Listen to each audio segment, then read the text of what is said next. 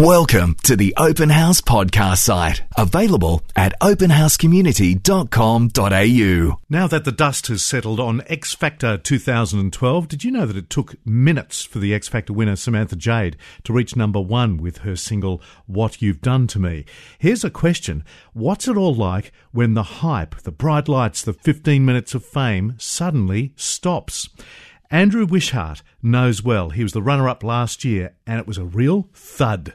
Andrew sung in pubs and clubs for more than 25 years before his four children encouraged him to enter X Factor. Go on, Dad, do it! And he did.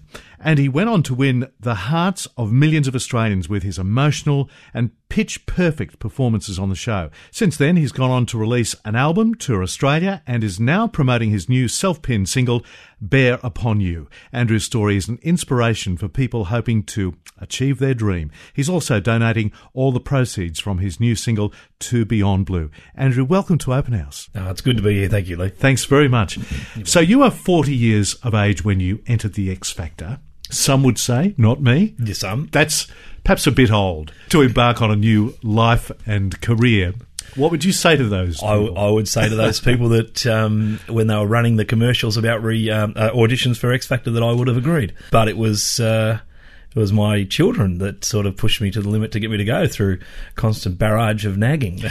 I think it's great to hear kids actually affirming their dad like that because that's a great affirmation. that is uh, something that I've said to a lot of people that they had more faith in the fact that I could go up and do it than what I had myself. Yeah. Uh, and that coming from a you know four little people is a nice thing. yeah. You didn't come in as a chump though. You've been playing in pubs for decades. Yeah, yeah, absolutely. Yeah, Yeah. been playing in uh, pubs and clubs and uh, solo duo bands and that type of stuff, but never, um, never professionally. It was always a bit of a hobby. So what was the turning point? They start nagging you, but it's still a big step to put yourself into a program Oh, it- like it's, that. It's more than a big step; it's a giant leap uh, out of a well-worn comfort zone. I can tell you. Yes. Um, well, it's a hard one to do because, uh, as I said, I didn't really have faith that I could mix it with that sort of elite company.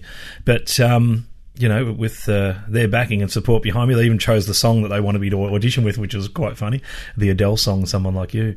And uh, I remember the first audition in front of the about four thousand people in the audience, where I got a standing ovation. I will never forget that for as long as I live. Yes. It was amazing. It takes a lot of courage, I'd say. Uh, my heart rate was going through the roof. to put yourself out there like that, it's it's quite funny. Um, you know, I remember I opened the show for Australia. I was the first act they showed, and they said, "And first up in Melbourne is a 41 year old or 40 year old such and such." And I was actually the last person auditioned for that day. I'd been in the holding rooms for nearly 11 hours.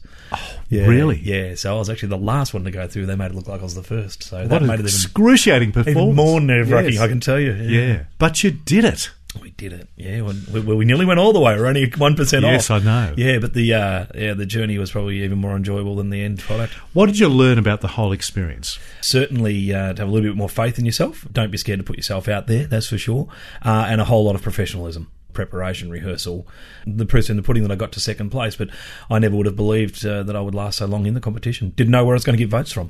You struck, I remember, such a chord with the viewers, and you also got quite emotional. Yeah, performing nearly every as well. week. Yes, that's right.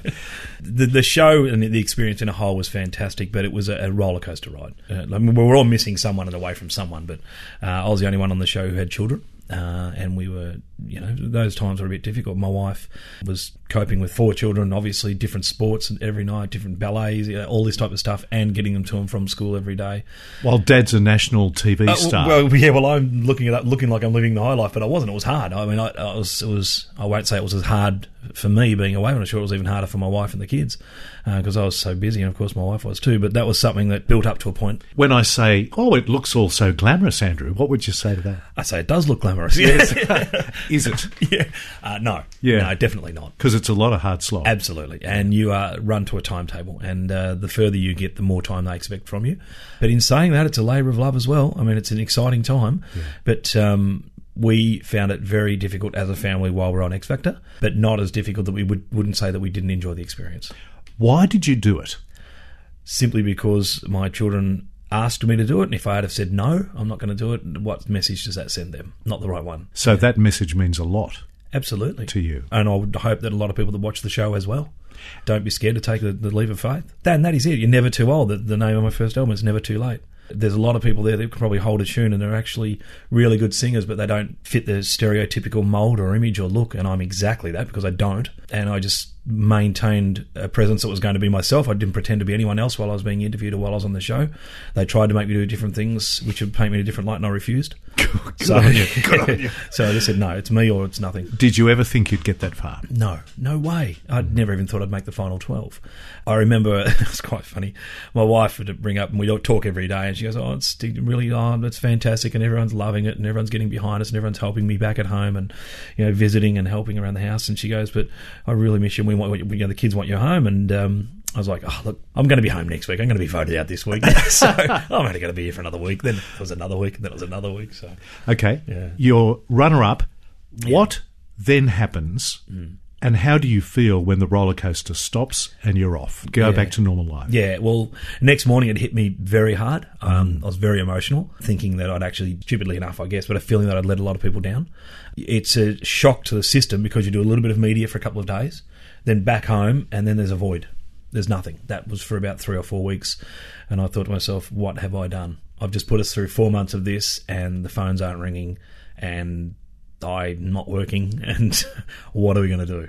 How did you cope with that? chin up and soldiered forth. Yeah, we just actually what we did was we threw ourselves into a bit of work around the house to just to keep busy. You know, a good thi- idea. things that hadn't been done for a long time. So we did that, and um, but slowly but surely the big wheel turned. So It's interesting to me that you're so strong and keen to be a role model to your kids Yeah. and teach them important stuff of life. You send them to the Bayside Christian College in Victoria. Why that school more than others? yeah, my wife, I must admit, is the um, the champion of the cause for what school they go to. Um, They've got a great culture, a great ethos. Um, we believe in what they're teaching, the faith they're teaching down there. Uh, we were just made to feel at home. It was before X Factor. and I mean, I was just, I am a regular Joe, but I was, no one knew anything of me back then. But, you know, we just felt that they had the right spirit. They get an all encompassing education, faith, belief. And it's, there's a big sense of community and family amongst that school. It's funny when you go and do pickups uh, after school. All the parents are out of their cars and all talking. it's like this big community group. We, we were born and bred in the country in a very small town called Bruthen, which is just outside of Bairnsdale in East Gippsland. And it was a very, very community orientated group. And I think we found this little pocket of that in Melbourne, just on the Mornington Peninsula. Stand up in good stead. I think so. I think the whole experience of the last year with that. I think so. Yeah, they were very popular in the in the playground for a few weeks. That's for sure. I'm sure you were too. well, I went back and uh, yeah, they uh, they really supported me. They had a, a, supporters night where they um, all the school went back and watched X Factor in the big school hall. Okay, so we move on. New single, Yes. Bear Upon You. Yes. How did that come about? Funnily enough, that song's been around for about 19 years. I wrote it about 19 years ago. I've got a bit of a back catalogue of songs where when I was back in the country, and it's funny. I went through a patch where I haven't written for about 10 years, but I went back to the uh, the catalogue, and this song was always important to me because I always thought it was the best one I ever wrote. And it's a song about essentially growing up and realizing things you did in the past and regretting them, and then trying to make atonement for them. And it's funny because what the song meant to me back then, uh, as you get older and you revisit it, it means little different nuances again. And I think with the lyrics and and um, all that type of thing, bear upon you will be a lot of things to different people. They'll be able to read into a lot of a lot of different uh, messages. I hope. One of the things that's striking about your work and what happens through your work is that you end up donating a lot of the proceeds away beyond blue for this one. Why is that? We've done a tour all around Australia, and in a lot of regional areas, especially, uh, people were coming up and saying you're a real source of inspiration for us. And you know, whether I'm the flag bearer for that or not, I'm happy to be tagged with that. But my cousin, who was two or three years older than me, who I looked up to as an absolute idol, so to speak, he was an actor and a singer and, and a playwright in his own in his own right, and um, he had uh, a mental illness with depression. And uh, I just thought to myself, that's the right thing to do. Well, all power to you. So, a song, sir. I can do that. Bear upon you. yes. Thank you so much for coming in, Andrew. It's a treat to meet you. I'm so glad you've joined us. This is Andrew's song, Bear Upon You.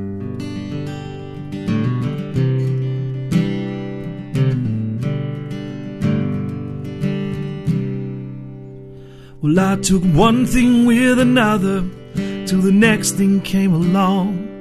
Was surrounded on all quarters, but never saying that I was wrong. Maybe I didn't have a leg to stand on. I was trying to prove that black was white. I'm not saying that I was wrong. I'm not saying that you were right. And now I'm tired of reasoning in circles. Tired of trying to split hairs.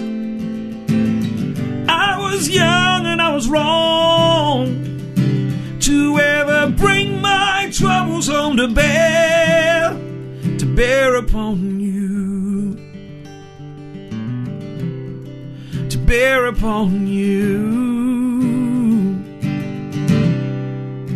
Now only years can tell if a man can swim the tides of time. Life comes and goes in the blink of an eye. Have I already seen mine? Is it too late to right my wrongs? Is it much too late to cry? Am I too far gone for answers? Now I want to tell you why. I'm tired of reasoning in circles. And I'm tired of trying to split hairs. I was young and I was wrong to ever bring my troubles home to bear, to bear upon you,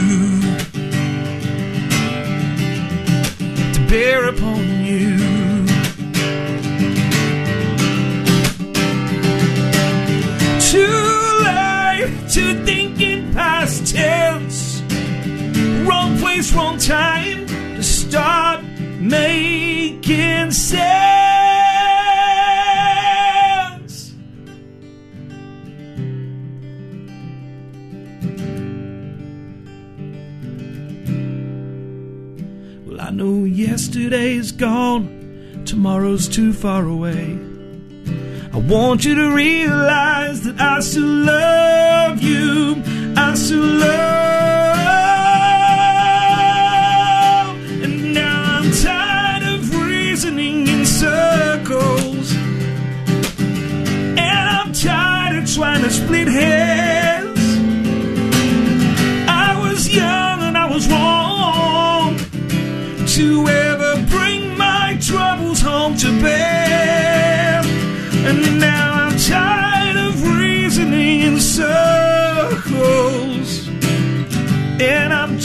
trying to hairs. I was young and I was wrong to ever bring my troubles home to bear, to bear upon you, to bear upon you, to bear upon you.